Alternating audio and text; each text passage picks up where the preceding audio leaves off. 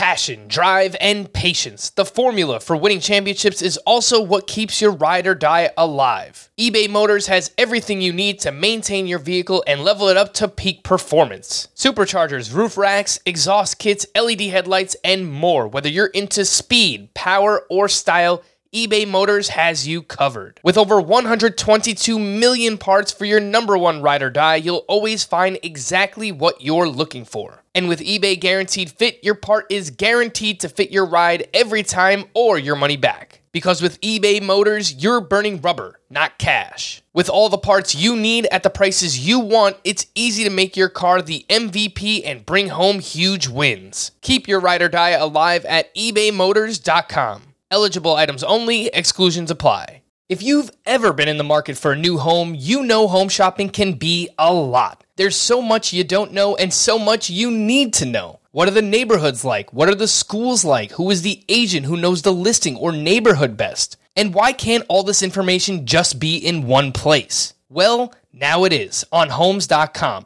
As somebody who's been through this, I can tell you these features are so, so incredibly valuable. They've got comprehensive neighborhood guides and detailed reports about local schools, and their agent directory helps you see the agent's current listings and sales history. The area you live in is just as important as the house itself. You can get to know a neighborhood without ever setting foot in it. Say you're a really active person. You could find out about the nearest parks. Do they have a baseball field? Maybe you want to join a softball league like Chris and I play in. Also, Homes.com collaboration tools makes it easier than ever to share all this information with your family. It's a whole cul-de-sac of home shopping information all at your fingertips. Homes.com. We've done your homework.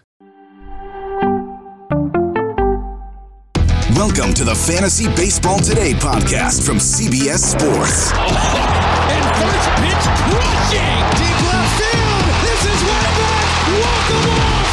fantasy question? Email fantasybaseball at cbsi.com.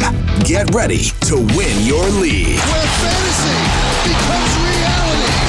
Now, here's Frank, Scott, and Chris. Welcome into another mailbag edition of Fantasy Baseball today. Frank Stampfl joined by Scott White and Chris Towers. And today on the show, got some data, early returns on the new rules in spring training and how they're affecting things thus far. And of course, we'll get to your mailbag questions. Apple Podcast review, and some emails later on in the show. Let's start off with these early returns, what we've noticed on these new rules. And before we get into the actual data and stuff, I wanted to ask you guys how you feel about the pitch clock. I feel like we haven't actually talked about it yet. There's been lots of takes on Twitter and in the baseball world. Uh, Scott, we'll start with you. As of March 1st, the average game time in spring training was two hours and 39 minutes. So that's part of the goal that they want to achieve. But how do you feel as a fan watching the game with the pitch clock? So I've only tuned into one spring game so far, um, but I did explicitly for that purpose. I wanted to see what it felt like to experience the pitch clock. And my gosh, it's. I, I'd heard this from people who watched a lot of minor league games last year that you don't even realize how much you're going to appreciate the pitch clock until you see it in action. And that's exactly the way I felt about it. The pace. It was it was almost like video game speed, you know? Um and just like you've seen a lot of these side by side comparisons on Twitter of uh, there was one where a, pitcher in sp- this spring got through a whole inning and the time it took a pitcher last year to throw one pitch Yeah. You know and it's just the the the amount of dead time that becomes live time is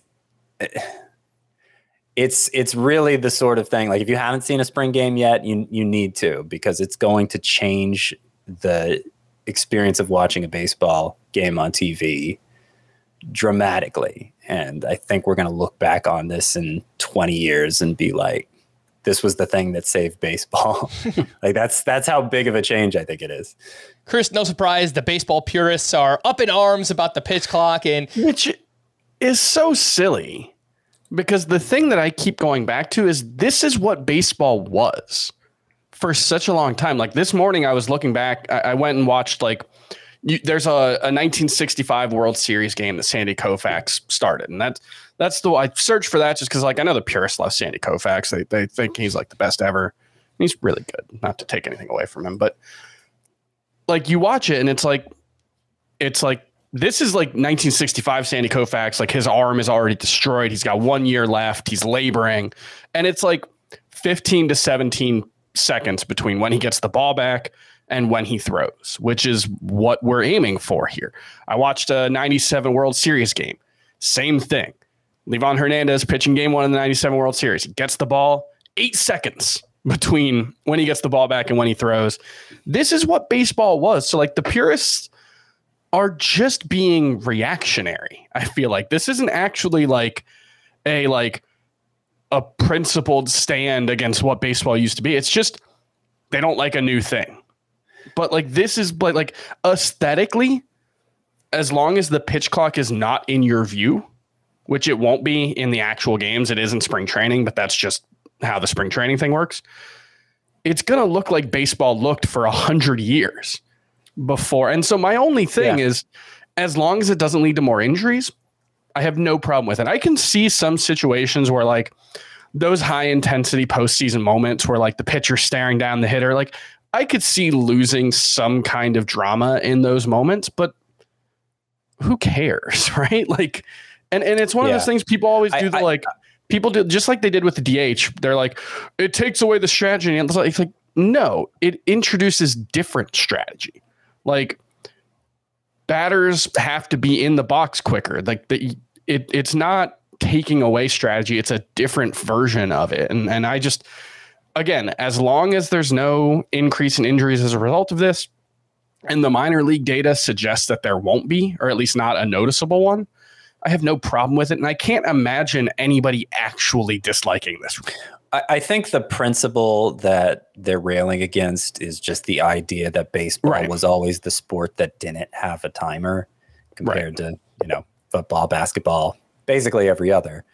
Um, and and so that that I, I understand why that would upset the purest sensibilities. But what I've noticed, I mean, who are the most high profile baseball purists out there? They're crusty old broadcasters, right? And what I've noticed, I, I've said I've only tuned in for one spring game. I've caught clips of others, and I, I've noticed that they're all like, while they may have disagreed with the idea in principle, when they actually experience what the pitch clock is doing to the experience of watching a game, they they all seem pretty happy with it. I, I, I think mean- it's the sort of thing where it's worse in your imagination, or maybe you don't appreciate the upsides of it in your imagination as much as you do once you you know once it's reality. I mean, hey, look, if I'm getting paid the same amount of money to work less, I'm going to be happy about it too. Look, I can't speak for purists, but I would imagine it's not the aesthetic that they're worried about. It's clips like the one that Jeff Passan tweeted out last week, where it's bases loaded, there's two outs, the game is on the line, and it ends in a tie because it's spring training. But the Yeah. the inning ends because the batter wasn't in the box in time, like something like That that. That's going to get people won't up in arms. Yeah, Like that's why they're introducing it in spring training to get everybody used to it. and like the player in the moment is going to understand the stakes of that and he's not going to goof around with it. And there was like there there was a college game that had a similar situation. It was like bottom of the ninth, two outs, bases loaded, teams down six three, uh, three two count, and the guy doesn't step into the box quickly enough. It's a strikeout. Game ends. Like that's a stupid way to end a game. I agree. Like as a fan of sports, like that's a dumb, but also just get in the box. Like especially for the hitters, just get in the box. What like what what are you doing? Like that I have zero sympathy for a hitter who gets a strike in this situation.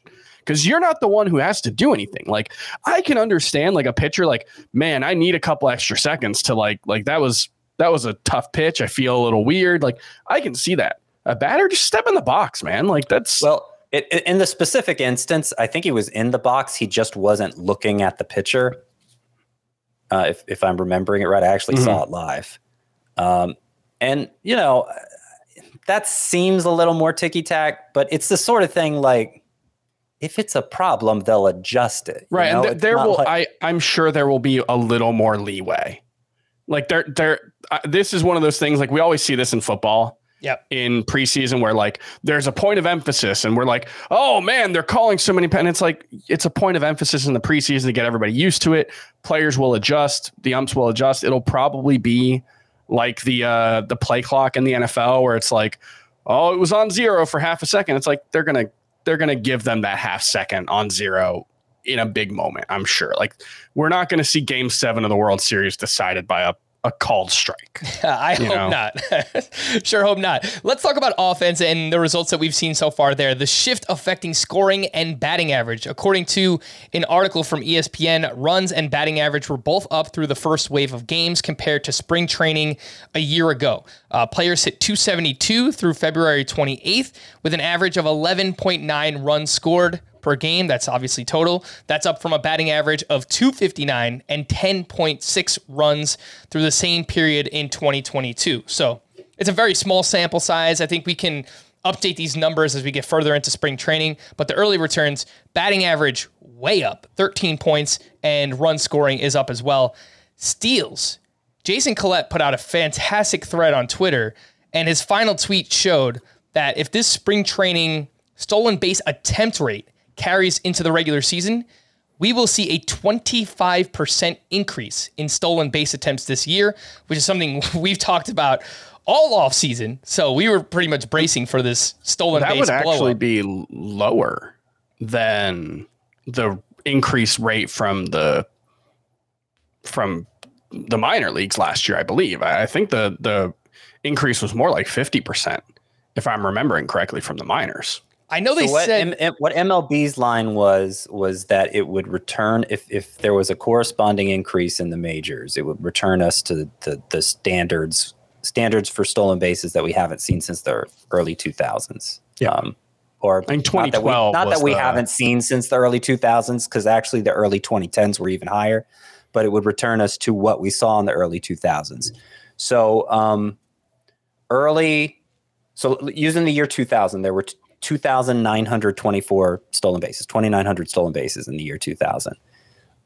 Uh, 1.25 times last year's steals total brings it to 3,107 stolen bases. So it would actually be close to 200 more steals than in the year 2000. So I, I think that's, um, yeah, that's that's kind of what we were what we were looking at and hoping for. and I want And, to and I want to read the tea leaves on specific players that are are making a note of this and they want to steal more. I know uh, Tommy Edman was a name that we brought up right during the mock draft yesterday, and I saw an article from Jayson Stark. The Braves say they want to go 40-40, like multiple hitters they think could go 40-40.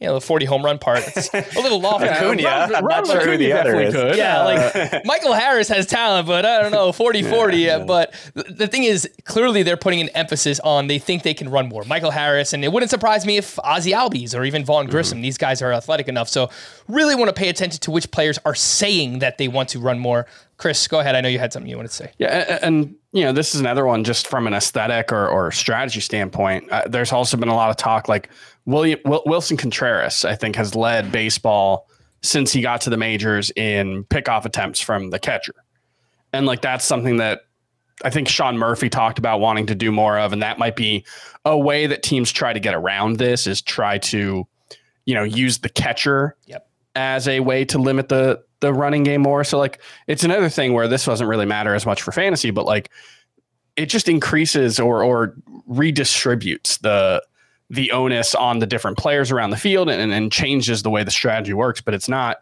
necessarily removing strategy. If anything, this kind of limitation increases the strategy because now you have to think about when you're going to step off and when you're going to try to pick off. So I'm I'm pretty much a fan of all the rules. I, I think it's it's all positive. It's it's a really exciting time in baseball. I think I, I know there are going to be frustrations as we work to adjust in fantasy, in particular, our expectations for certain uh, baselines and and the, the the scarcities that exist in the game is going to change, and we're going to have to adjust on the fly. But I think the product is in every way going to improve. I agree mm-hmm. wholeheartedly. I, I love the changes that they're making, but from a fantasy perspective, I mean, my head is just spinning trying Well, to figure out what, like, how can we actually project this? And I think we don't really know. Like, we're seeing improvements already, but I, I think it's we're gonna have to adjust on the fly, which you were just saying, Scott. And and and that's the thing is that from a fantasy perspective, it just increases the uncertainty. Yeah. And there's already a relatively high baseline of level of uncertainty in fantasy baseball relative to other sports in particular, but also the modern era of baseball has created an, an a higher level of baseline uncertainty with not just rule changes, but the changes in the offensive environment with the baseball. And, you know, this year we've got Toronto and who's the other team changing their their park dimensions? Detroit. Tigers. Detroit. The Tigers. So like uncertainty is it's not necessarily a bad thing because it could create a more fun game. It just uncertainty is bad for fantasy because it makes it harder to predict. And so you know, next year we'll have a better idea of what to expect from you know the these rule changes and how it'll impact and and what types of players will be impacted and we'll know a little more. But right now we're we're heading into 2022 or 2023, juice, uh, with uncertainty about what the environment's going to look like at a, on a macro level, and then a few teams there's a micro level, and so it's uh it's interesting times. It's a little frustrating as a fantasy analyst. It would be nice if next year we could go into the season saying, hey, this is the type of game we are going to be playing. Because that's you're playing against your opponents, but you're also playing against the game. And so it's it's an interesting uh, situation to be in as fantasy players and fantasy analysts for sure. Wouldn't that be something, Chris? Don't hold your breath. That's all I've got to say. Let's get into your mailbag questions. Thank you all so much for all of the questions. They are flooding in. We have so many of them coming in. Uh, I just have a few requests. If you're leaving an Apple Podcast review question, please try and keep it strategy or some kind of player focused because uh, we've got a lot of keeper questions and you know moving forward we're going to try and get away from keeper questions on the mailbag but you could send the keeper questions to the email address fantasybaseball at cbsi.com and i'll try and answer as many of those individually as i possibly can. But again moving forward on this podcast we want to focus on specific strategy or maybe certain players things like that uh, from a fantasy baseball perspective. Let's get into your email questions. This first one is from wes in a head-to-head 5x5 daily category snake draft. Quality starts and OBP instead of average and whip. Okay, that's interesting. 10 team, three person keeper league.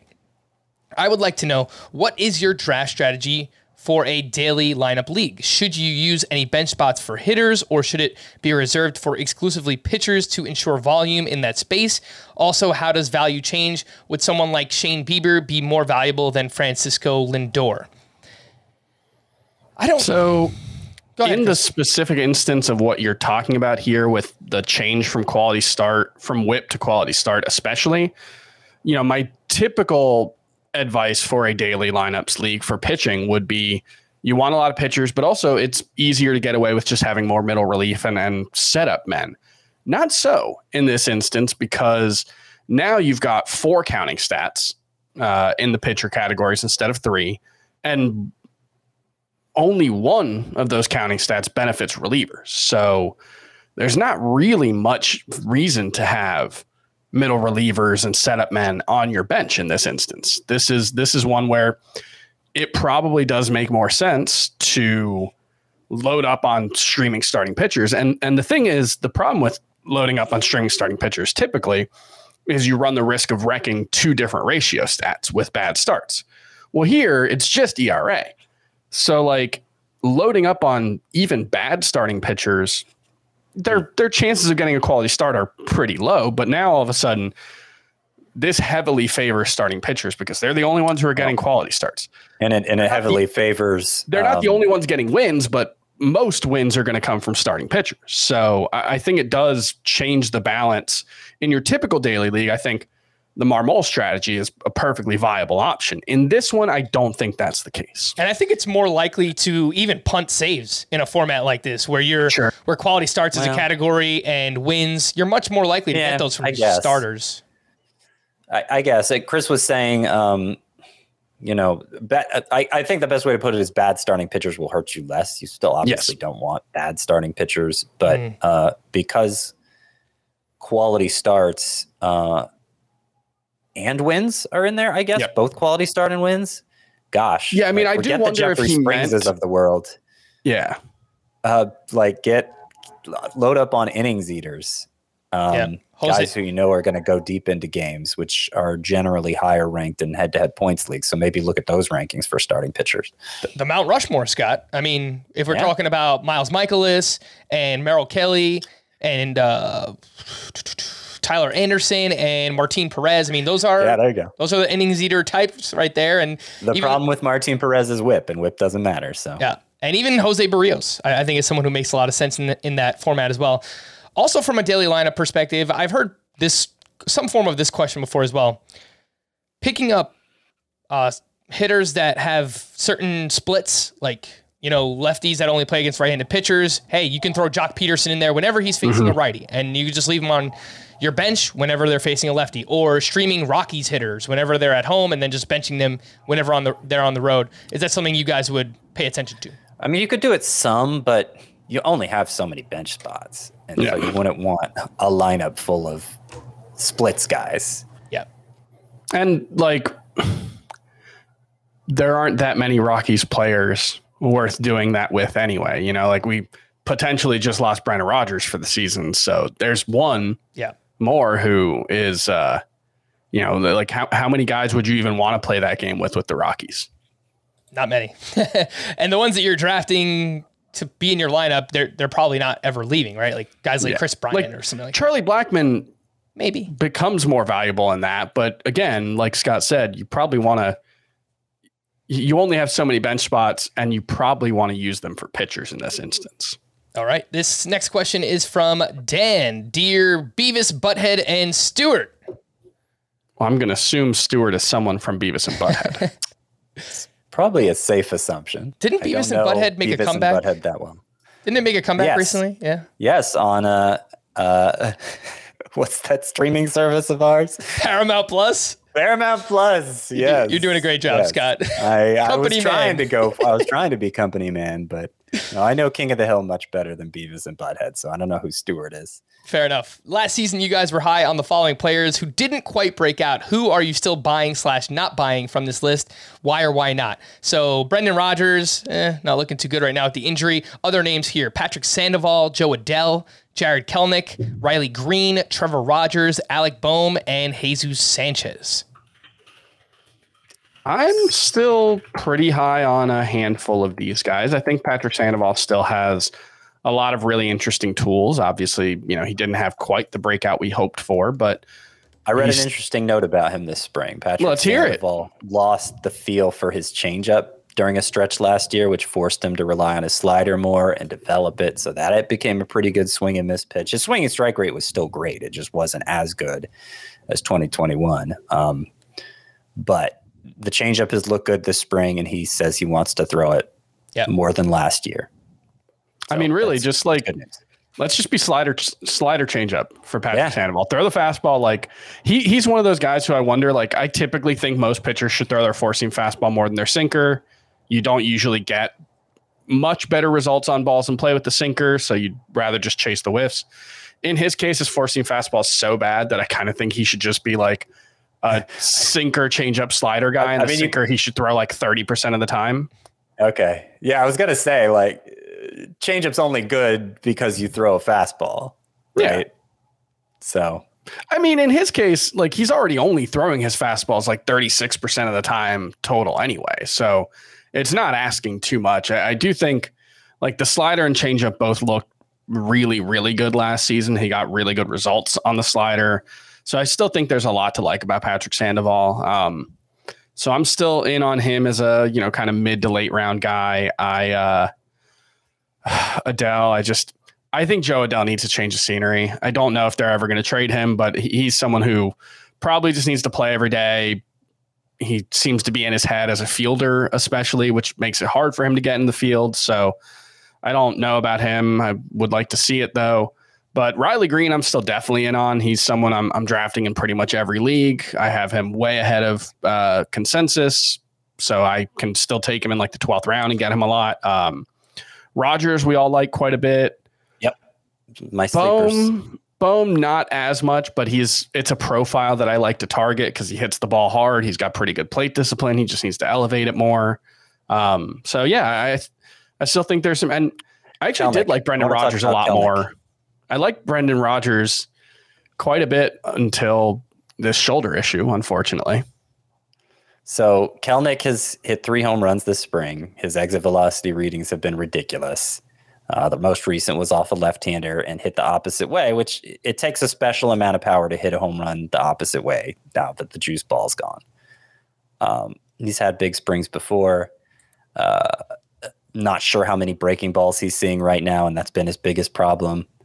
But nobody wants Jarred Kelenic, and I don't know. Maybe if he keeps performing this spring, it'll change. But his ADP's outside the top 300. Everybody's just out on him, and he's 23 years old. He was arguably the top prospect in baseball two years ago. If he was going in the middle rounds, I'd get it. Like, I don't know that I want to try that again, but when he's basically free, I don't understand the downside. And I've gotten so much grief on Twitter for expressing any amount of optimism for Jarred Kelenic. And it's like you can't if if you're if if the investment is so little, what is the downside to mm-hmm. drafting him? There's no downside. Just There's none, take him yeah. and see how it goes. If he's batting, you know, 150 at the end of April, okay, move Like, on. like we talked about yesterday, most of the guys you're drafting in that range, you're going to be dropping. Or, I mean, I mean, yeah, I know. If it's like 25th round, most of the guys you're drafting there are going to be dropped anyway. So take guys with upside. And if Jarred Kelenic doesn't work out, you'll pick up someone on waivers who can at least be a replacement level player. Like e- even now, the comments that are showing up in the live stream, they're like, "I'm not saying Kelenic is good. I'm just saying he's free, and we still don't know what he could be." yeah. Last name that we haven't mentioned here is Jesus Sanchez. I don't have much faith in Jesus Sanchez, but he's kind of fallen into that Willie Calhoun bucket for me where I don't have confidence, but I'll always love him and I'll always be rooting for him. So I hope it works out. And he's still young enough where I guess it could, but we haven't really seen much. Let's take our first break and we'll get to more questions here on Fantasy Baseball today. Take your business further with the smart and flexible American Express Business Gold Card. You can earn four times points on your top two eligible spending categories every month, like transit, U.S. restaurants, and gas stations. That's the powerful backing of American Express.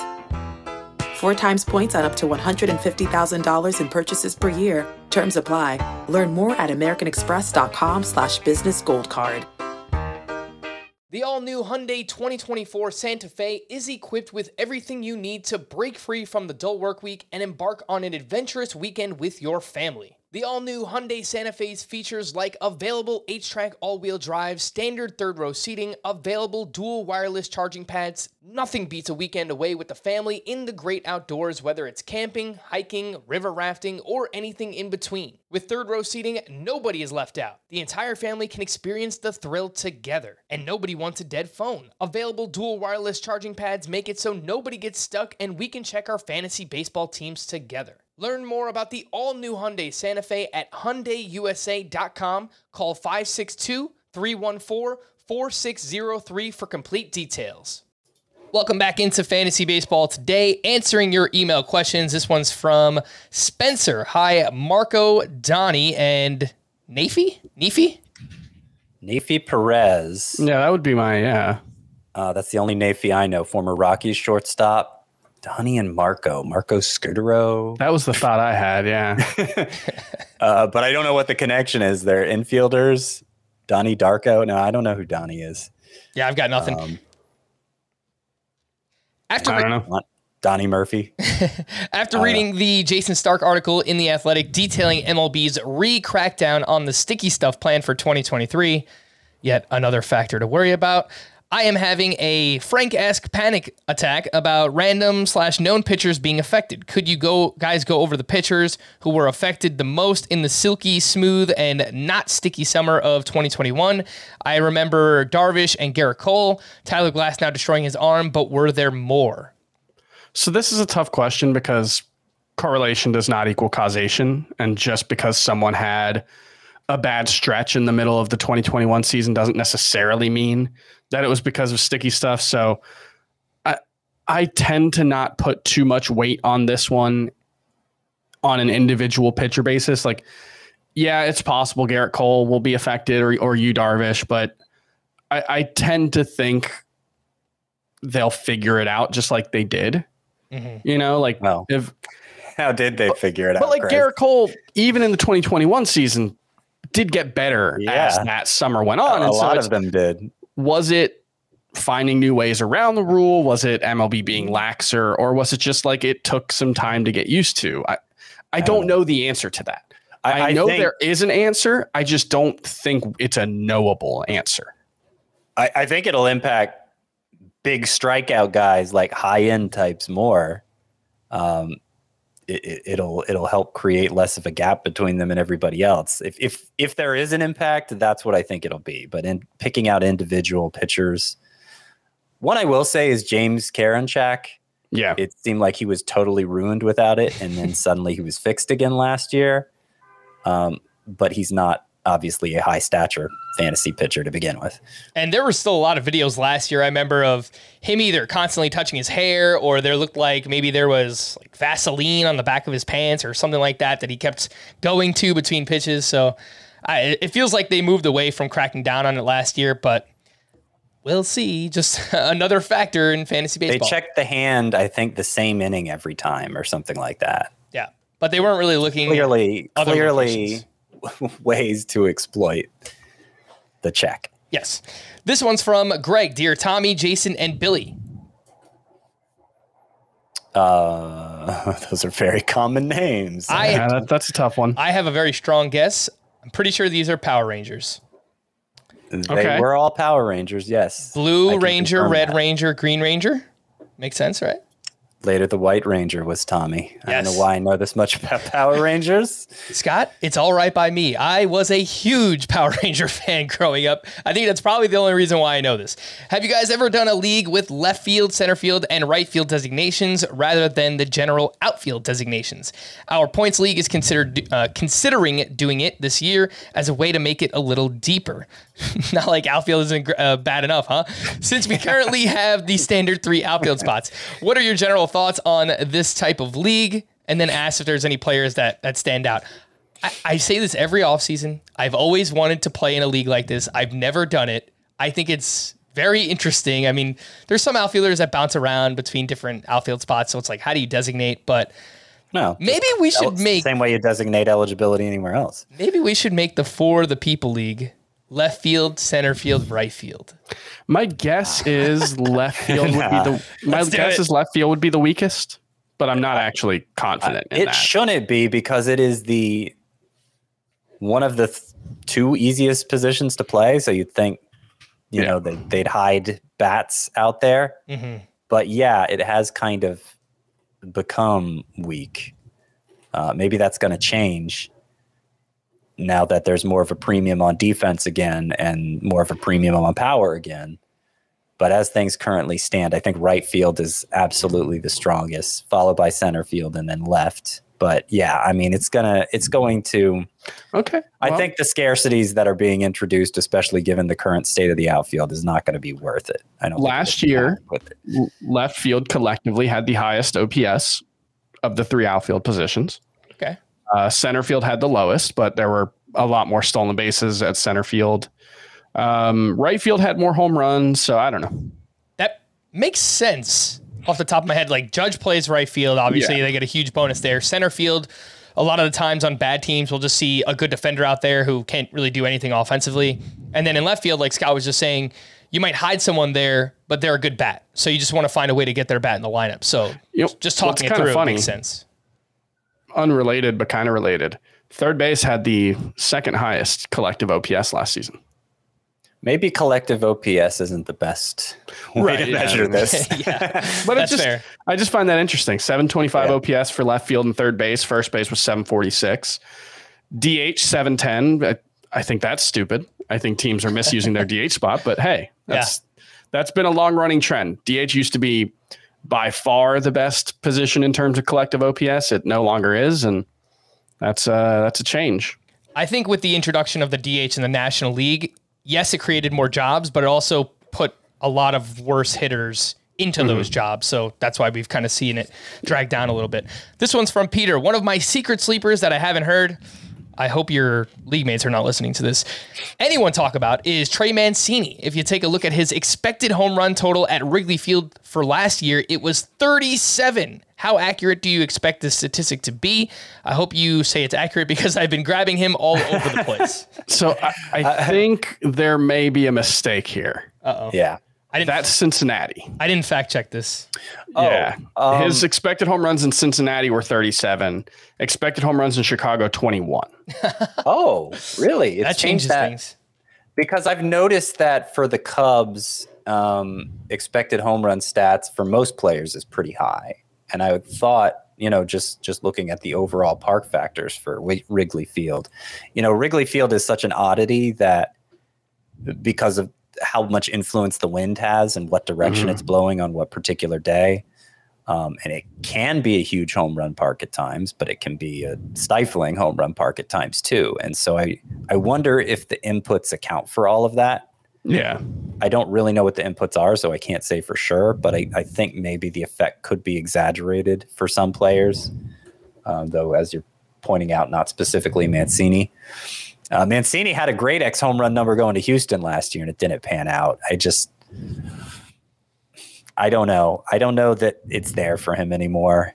Uh, I'm not ruling it out, but in the same range, there are a lot more players. There are a lot of other players I can get more excited about, especially since he's a liability defensively. And at some point, we were, Matt Mervis is going to be put in the mix. And so I don't know how much job security he's going to have either. Yeah, he he's more of a 15 teamer for me. Uh, I don't really reach a point in 12 team leagues where I think about him, but I could see snagging him as a corner infielder or utility option in in a 15 team league. Sure.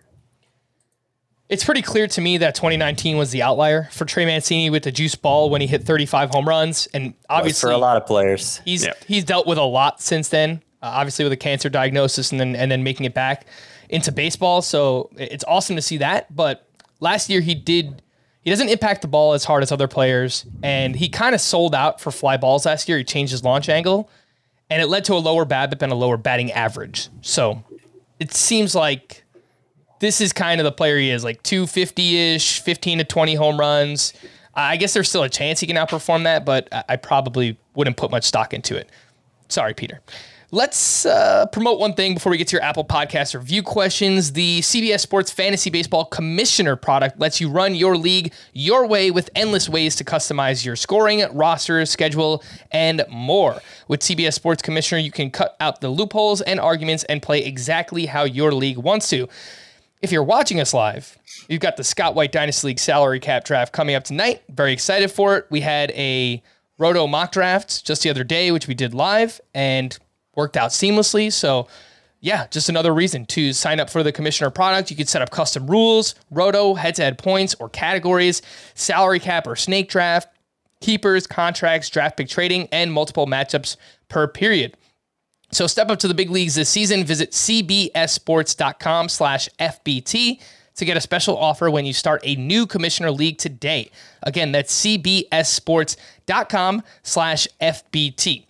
Let's get to your Apple Podcast review questions. A lot of these are going to be keeper questions, so I think we can move pretty quick through those. And I think I have like 25 of these on the rundown. So let's see how many we can get to. From JB Rowe, 10 team, 7x7 head to head category keeper league. Added categories are hits, OPS, quality starts, and pitcher losses. Grade the trade. I gave up Kyle Tucker, Manny Machado, and Andres Gimenez for Trea Turner, Jazz Chisholm, Alek Manoah, and Gunnar Henderson. So you know I hate giving up the stud third baseman and Manny Machado, but you are getting one of the guys I could live with there, Gunnar Henderson, in return. Um, you're getting a high end pitcher that you didn't have before in Alek Manoah. You're getting an upgrade at second base, Gimenez to Jazz Chisholm, and you're getting an upgrade overall, just in first round type, Kyle Tucker to Trea Turner. So I think that's a, I think that's a really good trade for you. Yep. Do you have Yep. I think it's an A. a, a? Cool. Yeah. A's all around. This one's from Cole, Dear, Voight, Ruzek, and Atwater. I have no idea. Uh, I mean, that's Jon Voight, right? The, the the spelling with the GH in there. It looks like this is Chicago PD. Okay.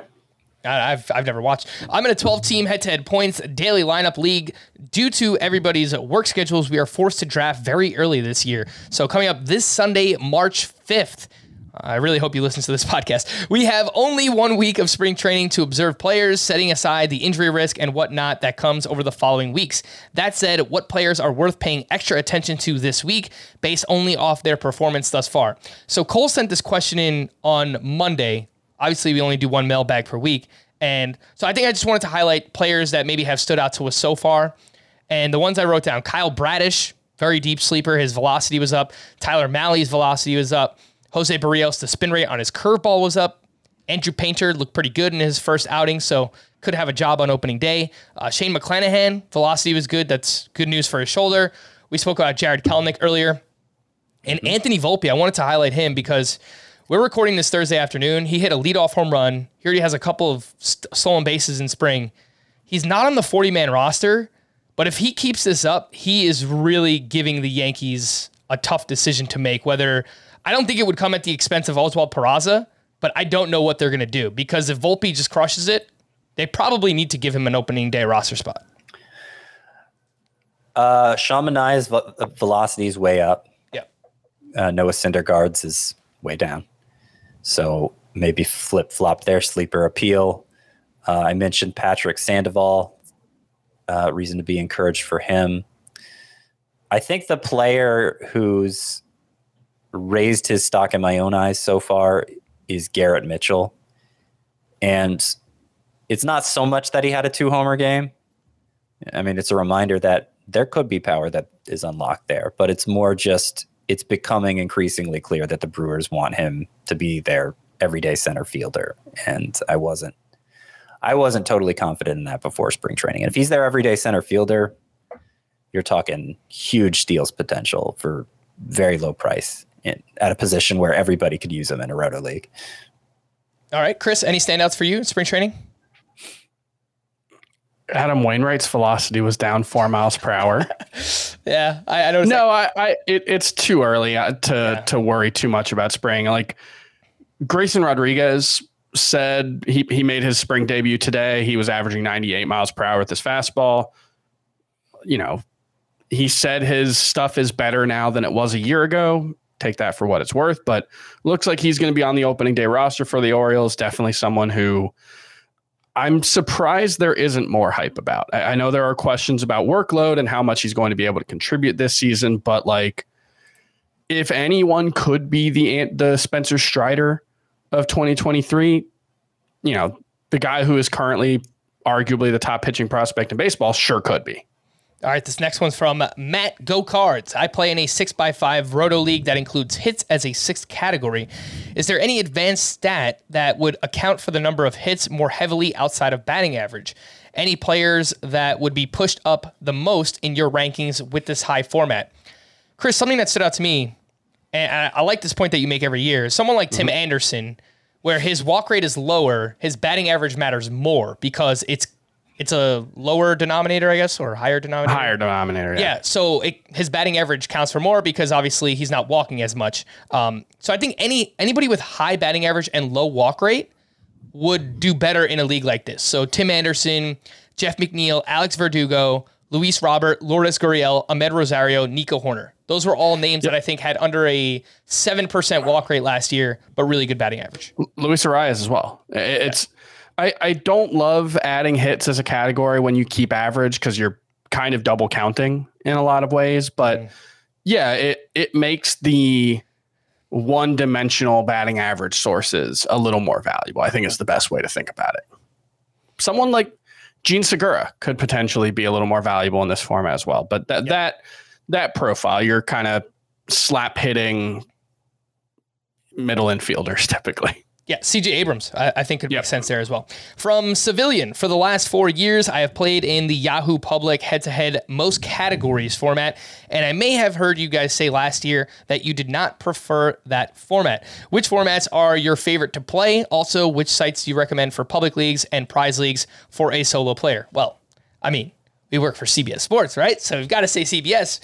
look, I, I actually generally I like the format on CBS, the way everything's laid out. It's the first format and, and website that I've played on ever in fantasy, so I'm just really used to it at this point. So obviously, I'm going to vouch for CBS. Uh, but yeah, which formats do you guys like playing in most?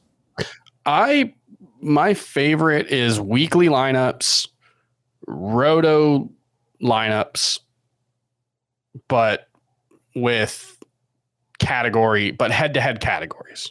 That was I could have said that in a less awkward way, but yeah, day weekly head to head categories with full roto lineups is my favorite because I love the the strategy of having to build a roto lineup and the the choices that you have to make in that regard. I think the standard head to head lineups just a little too shallow. It's a little too easy to build a, a lineup. You don't have to make as many trade offs. But I like having the roto scoring and I like having the head to head aspect. I think head to head is the most fun way to play fantasy. I like having that aspect of it. So yeah, that's my that's my answer. But I don't like daily lineups because I don't have the attention span to to manage my team every day. That is just that is asking too much. Scott, if you've been trying to talk, you're muted, bud.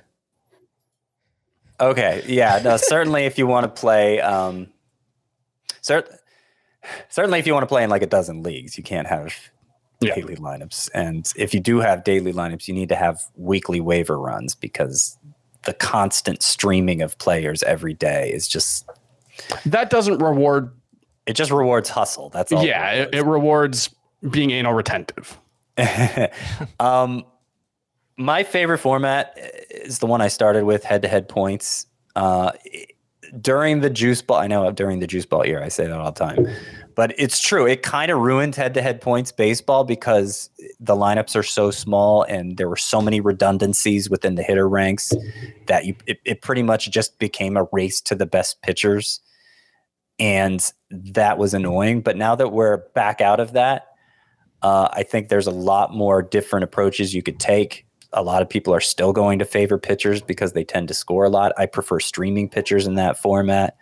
And um, I think it is the format that most rewards following a tiers approach and really finding those scarcities and taking advantage of them and sing- and separating your team in that way. I think it's also the the format that allows for ease of trading the most. And like trading is kind of an trading is like one of the most fun parts of playing fantasy. It doesn't get analyzed a ton, but it is it is over the course of the season, I think the most enjoyable way uh, of managing your team is just making trades to upgrade it. And because because there's more flexibility in the lineup, because you're not having to preserve all these various different categories, it, it allows for more maneuverability. I think my favorite format is actually the head-to-head points Tout Wars League that I play in, which I've won two years in a row. Shameless flex, but head-to-head points, weekly lineups, salary cap slash auction, and it has roto style lineup. So it's a little bit deeper. It's two catchers, it's five outfielders, corner, middle, and it's seven starting pitchers and two relief pitcher spots. So I, I like how deep that it goes. I like the salary cap aspect. You can get all your favorite targets, and there's a lot of strategy that goes into that as well. And then head to head to head points, which is how I started playing fantasy as well. Prize leagues, if you're looking for, I know Fantrax and NFBC are, are the ones that I would probably recommend most for that. This one's from Kid Bachata. Hi, Eddie, Waldo, and Weasel. Ah, those are um, the Eddie Winslow, Carl Winslow's son from Family Matters, and his friends Weasel and Waldo Geraldo Faldo. right. You, that was, there was so much confidence in that. I love it. 10 team daily head to head categories with OBP, middle infield, and four outfield spots. Have to keep four of these Jose Ramirez, Shohei Ohtani, Trea Turner, Mike Trout, Jordan Alvarez, and Julio Rodriguez. My gosh. Um, I think the four to keep are Jose Ramirez, Trea Turner, Julio Rodriguez, and because it's a daily league, obviously, Shohei Ohtani. So we're leaving out Mike Trout and Jordan Alvarez. So the only thing I would say is it is an OBP league. Mm-hmm. So I think you could make the case for Alvarez or Trout ahead of Julio Rodriguez, especially because you already have the steals with Trea Turner and Jose Ramirez. You could, but I wouldn't. Well, a, a, a strange thing I noticed with Trout the other day. You know what his OBP was last year? He hit over 280. His OBP Yeah, he didn't walk very much last was year. 368. Yeah. That's. I mean, maybe he'll get back to being a 430 OPS. Oh, there's been guy, some but- weird stuff with his plate discipline the last few seasons, but it's also relatively small sample sizes across the board. So I, I still view him as an elite OBP guy. Worn by players like Michael Harris to meet the demand of elite ball players, the New Balance Fuel Cell 4040 V7 is a versatile option. The 4040 V7 is built for the athlete who needs responsiveness and ability to cut and run at their full speed. The model features a fuel cell foam underfoot and a synthetic and mesh upper to provide breathability, comfort, and a snug fit as you round the bases. The fuel cell midsole features nitrogen infused foam specifically designed to propel athletes forward. Learn more about the 4040 at newbalance.com. eBay Motors is here for the ride. Remember when you first saw the potential? And then through some elbow grease, fresh installs, and a whole lot of love, you transformed 100,000 miles and a body full of rust into a drive that's all your own. Look to your left, look to your right. It's official. No one's got a ride like this. There's nothing else that sounds like, feels like, or looks like the set of wheels in your garage. With over 122 million parts, you can make sure your number one ride or die stays running smoothly. So there's no limit to how far you can take it. Brake kits, turbochargers, engines, exhaust kits, roof racks, LED headlights, bumpers, whatever your baby needs, eBay Motors has it. And with eBay Guaranteed Fit, it's guaranteed to fit your ride the first time, every time, or your money back. Plus, at these prices, well, you're burning rubber, not cash. Keep your ride or die alive at ebaymotors.com. Eligible items only. Exclusions apply. This next one's from Noah Ken. What is your opinion on gatekeeping third baseman from the rest of the league? I have the third overall pick in an eight team league and was considering taking Jose Ramirez, an outfielder, and then potentially another third baseman for my corner infield spot. So the problem is, let's say Brett Baty and Josh Jung have good seasons, and Anthony Rendon bounces back. All of a sudden, this like panic about third base looks pretty silly because it's it's going to have enough guys, and so uh, like I think it is valuable and worthwhile to play the position scarcity game to a certain extent. But this is basically building your entire team around the idea that there is that there just will not be enough third baseman, and maybe that will prove to be a valuable strategy and, and a good prediction. There are too many factors involved in this to to play that game. I think.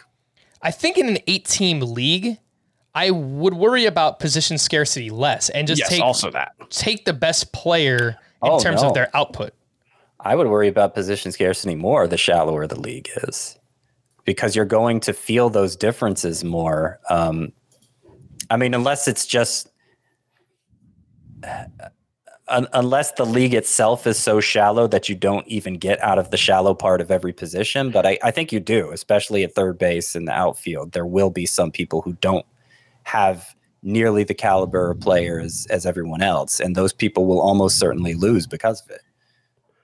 Yeah, I, I just think eight teams is like like okay, let's say you double up on two of the really good third basemen. You get Jose Ramirez and Rafael Devers. That means there are Machado, Riley, Arenado, Witt, Bregman. I think are kind of the is after there's a drop off there. I think there's a drop there's drop offs within the drop offs, but like there's so like maybe one other team doesn't have a good third baseman. Like it, I don't know. Yeah, I, I, I, just- I agree that this strategy isn't. I, I was just addressing the broader point Yeah, of how like, much does position I scarcity think- matter. I think you should just worry about getting the stud outfielder, getting the stud third baseman, like just just getting studs everywhere and leaving other people not to have studs at wherever they don't think to do that. All right, next up we have from Andrew L. 1422. 10 team head to head categories with standard positions one catcher, one of each infield spot, three outfielders. We can keep six, but if we do keep six, we lose our first round pick. I have the 10th pick. I'm keeping Trout, Trea Turner, and Devers. I need three more Matt Olson, Michael Harris, Adley Rutschman, Spencer Strider, and Brandon Woodruff. Uh, okay. So you are going to keep. Sorry, a lot of information that I'm having to reprocess here. Uh, you're going to keep Harris, right? Um, Olson, probably, and one of the pitchers. So I do have Olson ranked higher than Woodruff and Strider, but I think I would keep Harris, Strider, and Woodruff just to get the the second starting pitcher. Mhm. Um, They've already got Trout, Trea Turner, and Devers. yeah, Uh, particularly since it's a 10 team league, I'm I'm thinking you're going to find enough pitchers, but I understand your point. Yeah, it's close. I, I think I would go Olson, Harris, and Woodruff, but I think I'm kind of on an island ranking. No, I, I like Woodruff more than Strider, but it's close for a lot of people. This one's from K. Smitty, 2277. 12 team head to head points league. Need to keep two. Bobby Witt in the sixth, Verlander in the seventh, Gallen in the 12th, Dalton Varsho in the 14th. Points league. So Witt in the sixth, I don't know. I mean, I, there's a chance he could improve. Um, but I, if, if he's who he was last year, Witt in the sixth doesn't seem like a great value. I think I'd go with the, I think I go with the pitchers actually, since it is a points league. Verlander in the seventh, Gallen in the twelfth. All right, this next one's from somebody named five uh, five star all fake. All right, cool, nice. Uh, Twelve team headset categories need two keepers: Goldschmidt in the fourth, Bobby Witt in the seventh, Shane O'Mac in the in the eighth, Julio Arias in the tenth, Eloy Jimenez in the twelfth, Vinny Pasquantino in the fourteenth, and Corbin Carroll in round fourteen as well. Needs. I just don't know why you're asking for permission from a podcast that you think doesn't deserve five stars, but that's fine. Um, t- need two keepers. You got to keep Bobby Witt since it's a categories league in round seven. The other one, I'm inclined to say it's between Goldschmidt in round four and Carroll in round 14. So Goldschmidt in round four is probably only a one round discount, but it's for a stud bat. And so any amount of discount is not a bad idea. But Corbin Carroll could be a stud bat, and you're probably getting him twice as early, or mm-hmm. you, he'd probably go in like round seven, you're getting him round 14. I, I think that's what I'd do. I think I'd go Witt and Carroll, and then you got a nice head start in stolen bases. The uh, the added categories in this instance on base percentage, total bases, make me lean Goldschmidt just because I think he's going to be really good in those, and Car- Well, Carroll, may- Carroll- may, not be. Well, Not to the same like, if- extent. If, if Carroll falls short in home runs, he's hitting a lot of doubles and triples. So I, I think I think it actually helps improve his stock too, um, the total bases. It's close. I'll break the tie. I was leaning McClanahan or Corbin Carroll, so I guess the fact that two of us decided uh, Corbin Carroll's worth consideration, then I think we probably would go with him. This one's from DSA 2020. Quick question on 5x5 Roto with weekly lineup locks. We have to fill nine pitcher spots, but no starting pitcher or relief pitcher requirements. Minimum innings pitched is 1,000, but no maximum. How would you construct your mix knowing that the roster spots lock on a weekly basis? Well, that's So normal. This is That's what actually a rule. We, yeah, we don't we don't mention it often, but in standard five x five roto with nine pitcher spots, you can divvy them up however you want. There is normally an innings minimum. Sometimes it's nine hundred, sometimes it's a thousand. And the point that's pretty high. the point that that I've heard the reason that's in place is so that you can't just have nine relievers in your lineup and wind up with re- Yeah. really low ratios. So uh, that's Yeah. why there is an minimum uh, a minimum minimum innings requirement. I think I'd make sure to get two solid relievers. I'm not saying they have to be one of the top nine, like you have to get, uh, you know, Devin Williams and Jordan Romano. You don't have to go that high end, but you get one of those top nine and get like a, a Daniel Bard or Camilo Doval or Alexis Diaz type to pair with them. Somebody who's who you know is in that closer spot to begin the season, and then you can fill the other seven spots with starting pitchers eh, without having to worry about um, chasing saves. You know, I'm, I'm a thousand did sound high. I'm looking at our Memorial Magazine draft. Uh, is that what we call that light league? Isn't it 900 or no? Well, Memorial but Magazine last year the lowest innings total for any team was 1374. Oh, really? So Okay. I, I guess I guess it's never been an issue. Somebody Well, that might- falling below. I don't know if that's that's averaging including- hundred innings per spot. Oh, it might be including benches. That's that's the question that I'm trying to figure out now. Yeah. Yeah. I've never known anybody who's actually finished the year under the the innings. Yeah. So I think it's pretty generous. hundred. It's hundred innings per spot is nine hundred. This would be a thousand divided by nine. Uh, 111 innings per spot. You can't have too many relievers in those spots. Bottom line, especially since so many starting pitchers these days are going like 130, 140, 150 innings. Yeah. You, I, I wouldn't want to mess with it too much. And so if I'll you- stick with what I originally said. If you go six starters or less, then you can very quickly fall behind in wins and strikeouts. So that's why you typically see six or seven starting pitchers in a starting lineup in that format. I would say it's just build it like a normal roto league and you'll probably get there. And if not, Yeah. if, if you're falling short of the pace, you'll know. You know, you, you should you'll you'll have to make some trades, but like if you're falling short of the innings pace, it probably means you're already doing pretty well in saves, so you can afford to. This one's from GDCA 2020. I in a 12-team dynasty league and need to keep five of the following: Ronald Acuna, Fernando Tatis, Adley Rutschman, Bryce Harper, Spencer Strider, and Alek Manoah. So basically, the question is: Should you stash Harper over any of those names? I think you should stash him over Rutschman. Good with that, Chris? Catchers aren't as impactful overall. I, I think so, yeah. Yeah, especially if you have an IL spot. If you don't, then I, I would not do that. This one's from Vilwalk79. Dear Frank, Brooks, and Cal. Those Those are Orioles third baseman. I mean, Cal obviously played mostly shortstop, but he was a third baseman at the end. Sure.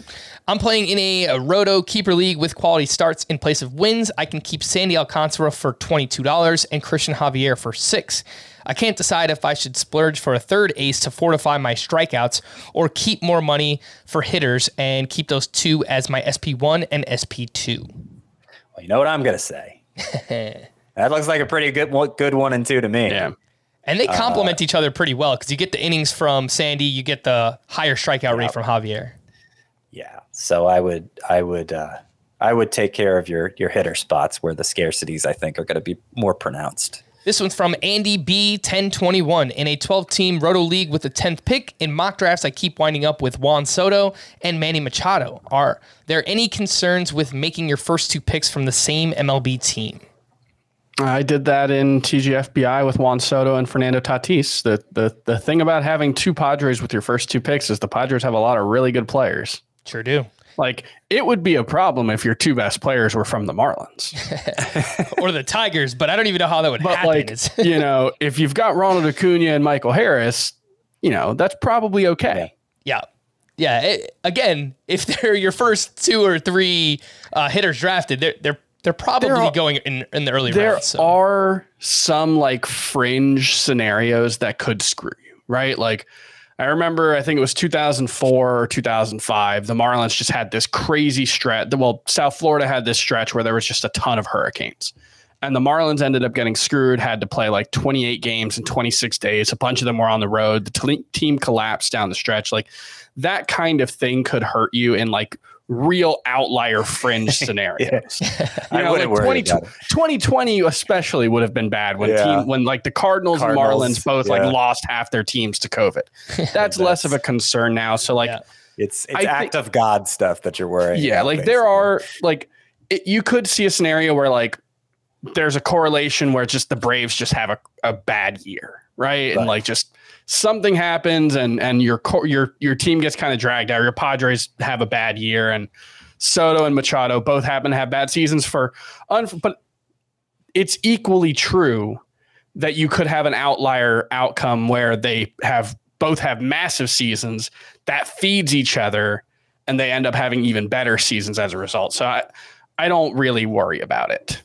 This last question is from Savvy PA. 12 team head to head categories Keeper League, one catcher, three outfielders, two utility spots. Currently keeping Sandy Alcantara in the sixth, Logan Gilbert in the 10th, George Kirby in the 11th, William Contreras in the 14th, Tony Gonsolin in the 19th, and Nick Lodolo in the 20th. Would you swap any of those for Corey Seager in the fourth, Clay Holmes in the 14th, or Oscar Gonzalez in the 14th? Uh, maybe Seager. I usually try and get Seager in round five, but you know, in, in, a keeper league, it's hard to get things that perfect. Yeah. And I just like, I'm not wowed by the values of like Logan Gilbert in the 10th and George Kirby in the 11th. Yeah, yeah. They'll, they'll go there.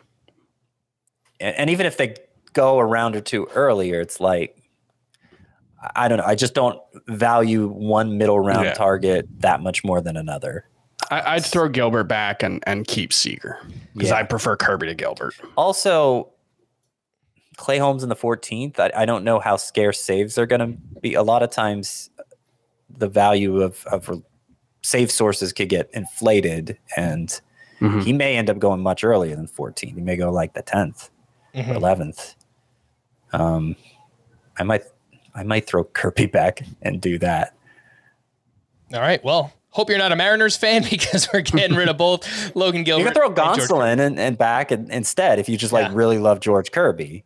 Sure. But it's, you know, I, I, I think the, the point is there are going to be a lot of starting pitchers out there like those two, and there are only so many closers.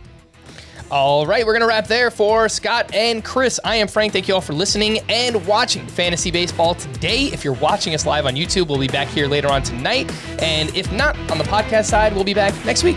Bye bye.